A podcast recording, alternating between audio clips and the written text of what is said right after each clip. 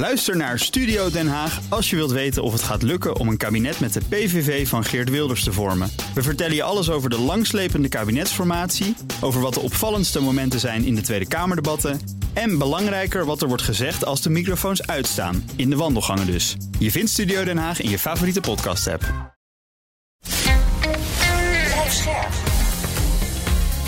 BNR Nieuwsradio. Boekenstein en de Wijk. Hugo Reitsma. Welkom bij Boekenstein en de Wijk. Het is maandag dag 530 van de oorlog in Oekraïne. Bij ons is Han Broeke, directeur politieke zaken bij HCSS, als vervanger voor Rob. En Arjan, ik hoor jou uh, druk in de weer op de achtergrond. Gaat het goed? Ja, ik probeer de, de, situatie op de grond te doen. Dat valt niet mee, zo Patrick. ik hoor het. Maar, ik doe mijn best. Vertel. Je ademt zwaar, ja. ja. ik, adem heel, ik adem heel zwaar. Patrick, helpen. Maar goed, ik, zit dus, ik begin in de Kharkiv-regio. Dat is dus Kupiansk, zaterdagnacht. Hè, want we hebben natuurlijk weer een heel weekend gehad met heel veel dingen. Nou, dan heb je dus die eh, bloedtransfusiefaciliteit... die dus geraakt is tijdens die conferentie in Jeddah. Weet je, in Saudi-Arabië, waar we het straks over gaan hebben. Moet je je voorstellen, dan praten ze over vrede... en dan gaat, uh, gaat Rusland nog even lekker bommen gooien. Nou, vier doden.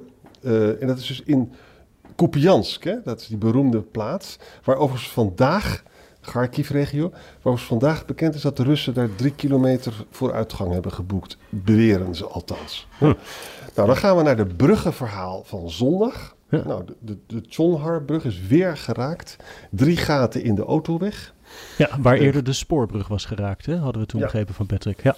Het gebeurde in juni dus ook, hè? dat heel lang, kort geleden. Ook nog een brug ten oosten van Chonhar, bij het stadje Henichesk is geraakt. Een gaspijplijn kapot. 22.000 mensen zonder gas. Russen proberen het downplayen. Zeggen nou dat verkeer op de Hennichesbrug was aan het einde van de dag alweer hersteld. Hè. Kon weer rijden.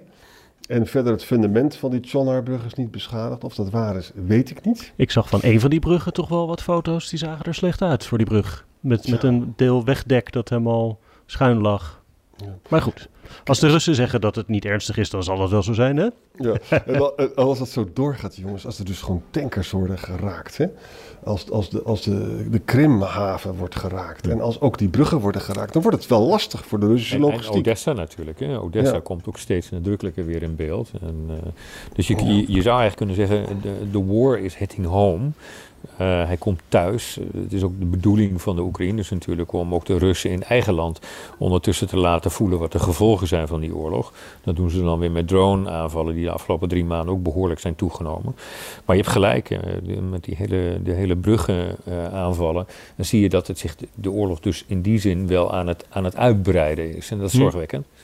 Ja, en de Russische luchtafweer heeft dus nu een Oekraïnse drone uh, uit de lucht gehaald, zeggen ze zelf, in de buurt van Moskou. Ja. En ook bij het Vnukovo Airport, dat ligt volgens mij dicht bij Moskou, is ja, tijdelijk links, links, onder Moskou, kijk ik ja. op een kaartje, want dat zou ik uit mezelf ook niet. Ik ben er wel eens geweest, maar en dat is dan ook weer in de buurt van het landgoed van Poetin, hè, dus waar hij, waar hij zelf zou verblijven. En daar is natuurlijk al eerder, dat is in Novo Ogariovo, uh, maar daar zou je eigenlijk heel graag Samsung over moeten vragen. Maar goed, uh, um, uh, je, je, ziet dus de afgelopen drie maanden dat met name die drone-aanvallen, waar Zelensky nu ook lijkt toe te geven dat zij daar zelf achter zitten, mm -hmm. want hij heeft aangegeven met zoveel woorden dat hij daar tevreden over is, mm -hmm. ondanks het neerschieten dus kennelijk van, van een van die drones, is dat um, um, er in toenemende mate doelen worden geraakt in en rondom Moskou. En we hebben natuurlijk al eerder gezien dat ook in het Kremlin zelf een, een, een lichte beschadiging is aangebracht.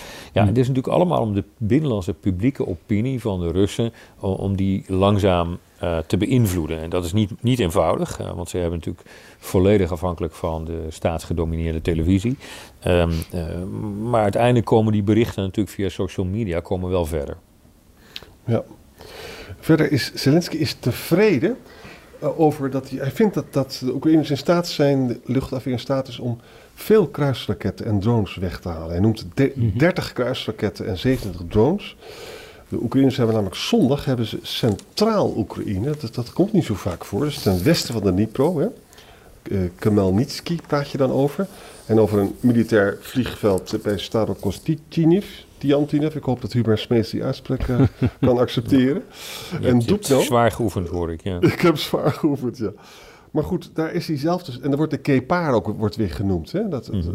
dat, dat Patrick ook altijd, dat het systeem effectief uh, is. Mm -hmm.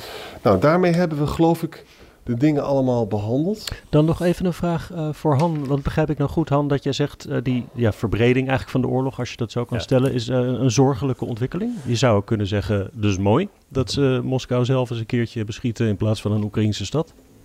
Nou, het, het, maakt natuurlijk het hele overleg wat nu tegelijkertijd in Jeddah, maar komen we zo meteen even op, uh, heeft plaatsgevonden, maakt het alleen maar ingewikkelder. En het maakt ook ingewikkeld voor een deel van de wereld wat um, uh, zeg maar nog probeert objectief te blijven in deze orde. Dat is voor ons heel lastig om dat, om dat zo te zien.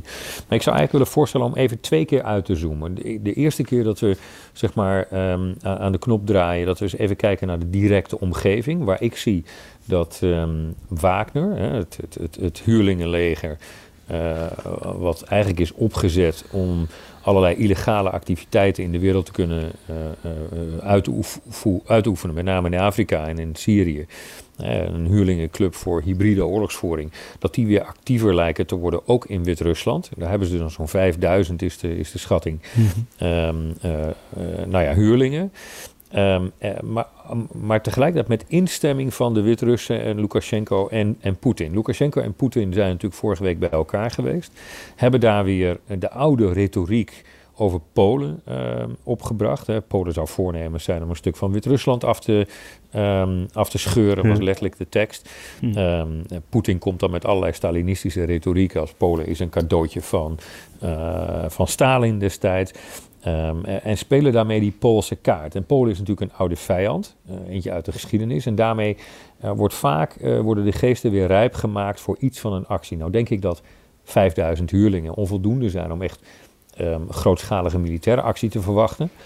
Desondanks heeft Polen direct een hele hoop soldaten gemobiliseerd en ook naar de grens geduwd. Maar we hebben natuurlijk anderhalf jaar geleden iets anders gezien. Toen was Wit-Rusland bezig om nadrukkelijk uh, vluchtelingen die ze overal op de wereld hadden opgehaald, maar met name in het Midden-Oosten, Irak bijvoorbeeld, om die actief de grens van Polen over te duwen. Ja, ja. Nou, en je zou kunnen verwachten, maar ik speculeer hier een klein beetje, dat Wagner met het mindere aantal huurlingen, dat ze weer die rol zouden kunnen vervullen om, nou, het is te weinig om oorlog te voeren, maar het is genoeg om een vluchtelingenstroom de grens over te duwen.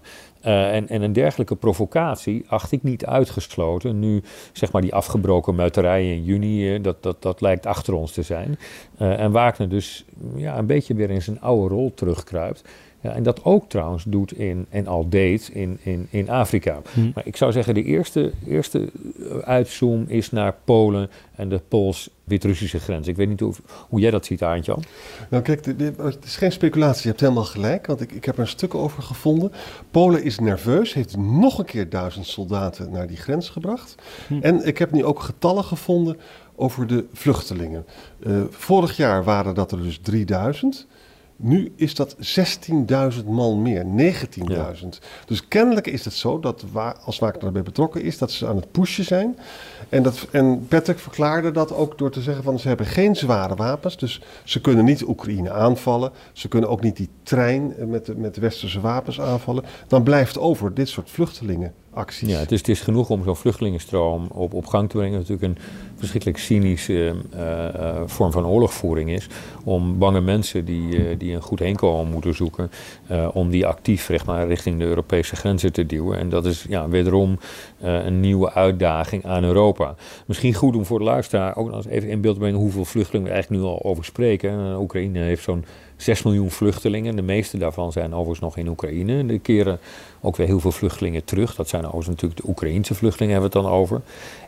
1,3 miljoen, dat verbaasde mij, van die vluchtelingen zitten overigens in Rusland zelf. Zijn dus waarschijnlijk naar familie uh, gegaan. Um, 1,1 miljoen in Duitsland.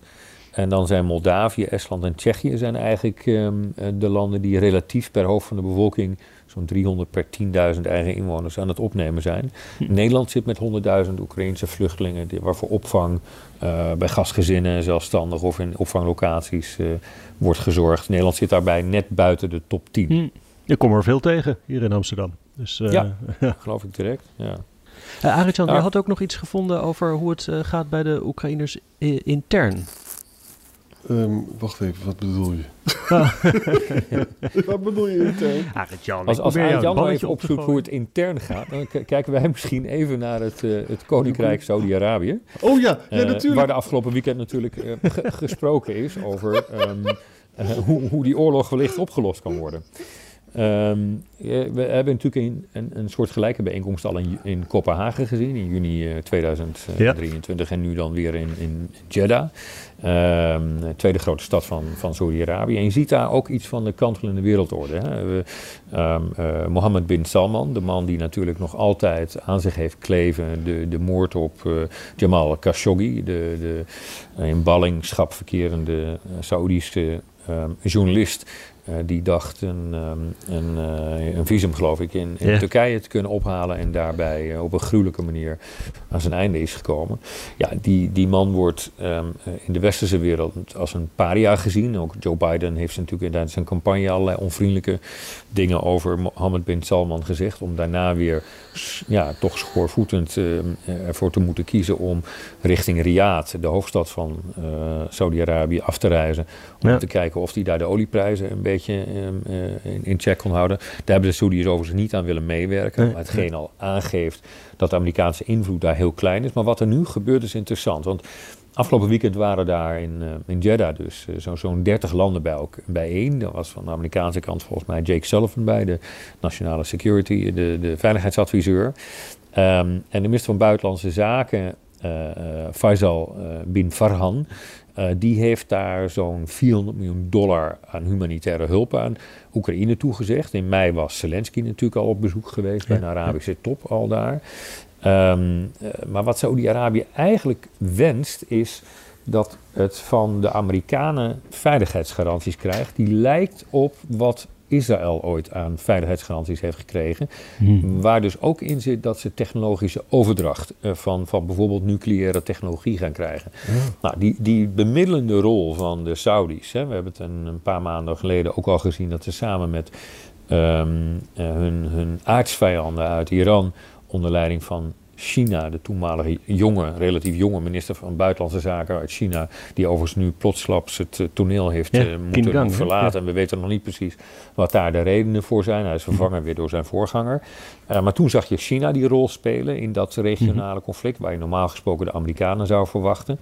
Nu is het zo dat de Amerikanen waarschijnlijk iets moeten geven aan de Saudis om um, zowel um, tegemoet te komen aan die kantelende wereldorde, die dus niet onze kant op, uh, op kantelt, mm -hmm, zal ik maar zeggen. Mm -hmm. um, uh, maar de kant op gaat van landen die, hoe zal ik het zeggen? Ik wilde eerst zeggen vinkentouw, maar het is eigenlijk meer op het hek zitten. Fence-sitters zijn het, ja, zou je in het Engels ja. zeggen. Landen die eigenlijk neutraal proberen te blijven, die um, voorlopig in ieder geval geen kant willen kiezen in dit conflict, maar er wel heel graag een einde aan zien gemaakt. Dan heb je het over landen als Brazilië, Zuid-Afrika, Indonesië, nou, Saudi-Arabië zelf en ook Turkije in onze eigen omgeving. India. Nou, daar zitten nog India zeker ook. Ja. ja. Daar zitten nog wat landen tussen ja. uh, uh, die. Uh, nou, China eigenlijk niet, want dat, dat, zijn landen die volgens mij niet willen kiezen in die nieuwe rivaliteit van de 21ste eeuw tussen ehm, de VS en, en China, omdat de kosten voor hen simpelweg te hoog zijn om die keus te kunnen maken. Wij maken die keus wel. Uh, we kunnen ons om dat ook permitteren, hebben ook geen alternatief.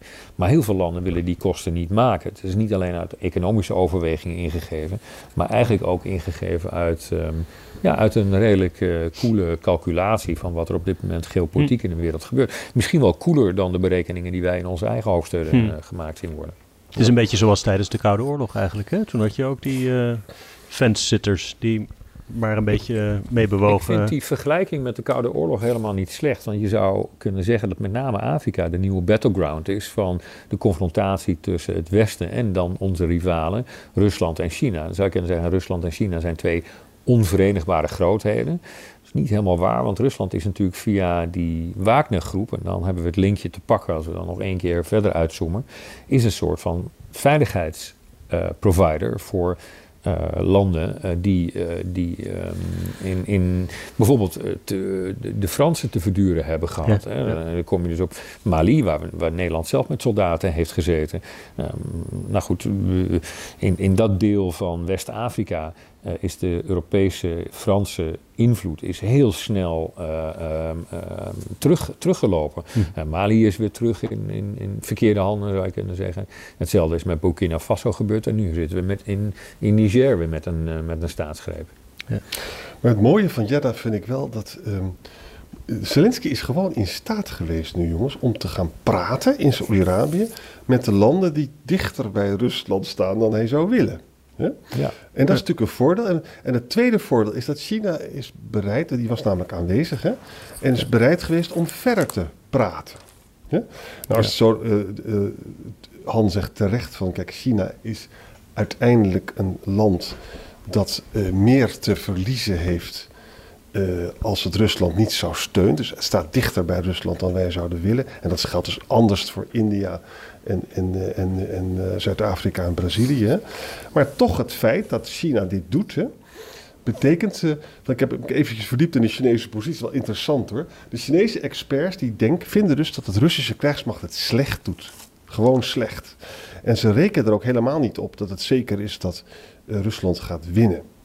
Maar ja, ze vinden wel dat Poetin toch eigenlijk niet al te veel vernederd moet worden, aan de macht moet blijven. Want ze willen gewoon samen met Rusland uh, eigen regels gaan maken voor de nieuwe wereldorde. Hè? Dat is wat ze willen. En ze ergeren zich aan de westerse hypocrisie. Maar goed, all in all. En dat hebben ze natuurlijk gemeen met veel van die Afrikaanse landen, die natuurlijk met, een, met een koloniaal narratief zitten. Hm. En uh, ik denk dat wij daar ook wel eens wat te weinig gevoelig voor zijn geweest hoor. Um, en met, zeg maar die, die, die andere waardepatronen die zijn niet alleen te verklaren uit het uh, feit dat dat een gebrek aan moraal of opportunisme zou zijn. Daar is ook wel iets voor te zeggen. Ja, ja. Even kijken, dat is ja. Ik, inmiddels, uh, Hugo, weet ik wat je met intern bedoelt. ik ben wel blij om. Uh, ja, ik, had, ik had een seniorenmoment. Ja. ja. Maar moet, moet, moet, moet Rob, Rob hem ook vaak zo uit de brand helpen? Of ja. nee, uh, elke keer, elke keer. Er, zat, er zat een fantastisch stuk in de New York Times van journalisten die daar twee weken lang met de Oekraïnse bataljons mee mochten gaan. En dan, weet je, daar zitten we altijd een beetje om te snakken. Want ja, we hebben, we hebben zo weinig informatie. En de Oekraïners zeggen ook niet altijd alles natuurlijk. Om hele begrijpelijke redenen mhm. overigens. Nou, het stuk moet je maar lezen. Het, het is geen sprint, maar een marathon. Hè? Nou, dat wisten we natuurlijk wel. Maar wat we niet zo heel goed nog wisten is dat... Ja, er is toch ook veel meer ellende aan Oekraïnse kanten dan we gehoord hebben. Negen Oekraïnse brigades zijn vier tot zes weken getraind in die combined arms, verbonden wapensmethode. Mm Het zijn 60.000 soldaten. Nou, die hebben dus nu die Amerikaanse assault uh, geweren, M4, weet je wel, en die Humvees. Maar er waren ontzettend veel doden en gewonden in het begin. Veel jongens, het begin van het tegenoffensief, ja. hè? Ja. En ook heel veel jongens zijn mentaal gebroken daardoor. Al, al die ellende met PTSD heb je natuurlijk daar ook, hè? Mm, dat zo, ja. En er zijn ook dus Facebook-posts van Valerie Marcus... die zegt, ja, we, zijn, we, hebben het zo stom gedaan... want de Westen is niet bereid om zonder luchtsteun dit soort dingen te doen... en wij doen het wel. Mm. En, en, en, de training die het Westen heeft gegeven is ook helemaal niet goed... en die moppert daarop, hè? Uh, en, en, en die Humvees, of die Max Pro, uh, Amerikaanse voertuigen, is leuk hoor. Leuk voor een counterinsurgency, maar niet tegen die verschrikkelijke Russische luchtslagkracht. Hm. Dus met andere woorden, uh, er is dus ook aan Oekraïnse kant dus heel veel verdriet bij het begin van dat conflict. Dat wisten we wel. Ja. Maar nu hebben we al die verhalen, al die interviews staan in de New York Times. Ik ga er naar kijken. Ja, dat werd, werd wel hoog tijd. Want kijk, um, um, je ziet bij dit soort uh, uh, conflicten um, zelden dat aan de kant waar zeg maar, de westerse sympathie naartoe gaat, is dat er zo weinig nieuws uit naar buiten komt. Dat is natuurlijk een actief beleid vanaf het allereerste hmm. moment geweest van de kant van Oekraïne om eigenlijk heel weinig te melden, tenzij ze niet anders kunnen. ja, en, en, en, nu komt daar wat meer uit los en krijg je dus een evenwichtige beeld van ja, hoe smerig deze oorlog uh, is. Dat hadden we natuurlijk allemaal wel kunnen, kunnen voelen. Maar soms is het toch ook wel goed om daar, uh, zoals ze dat bij Defensie kunnen zeggen, uh, namen en rugnummers bij te krijgen. Ja, ja. oké, ik ga er naar kijken. Dank jullie wel voor vandaag en we spreken elkaar morgen weer. Tot morgen, jongens. Tot morgen. Ook Hugo Reitsma vind je in de BNR-app. Superhandig die BNR-app. Je kunt alle programma's live luisteren, breaking nieuwsmeldingen. Je blijft op de hoogte van het laatste zakelijke nieuws. En je vindt er alle BNR-podcasts, waaronder natuurlijk de belangrijkste, Boeken zijn in de Wijk. Download nu de gratis BNR-app en blijf scherp.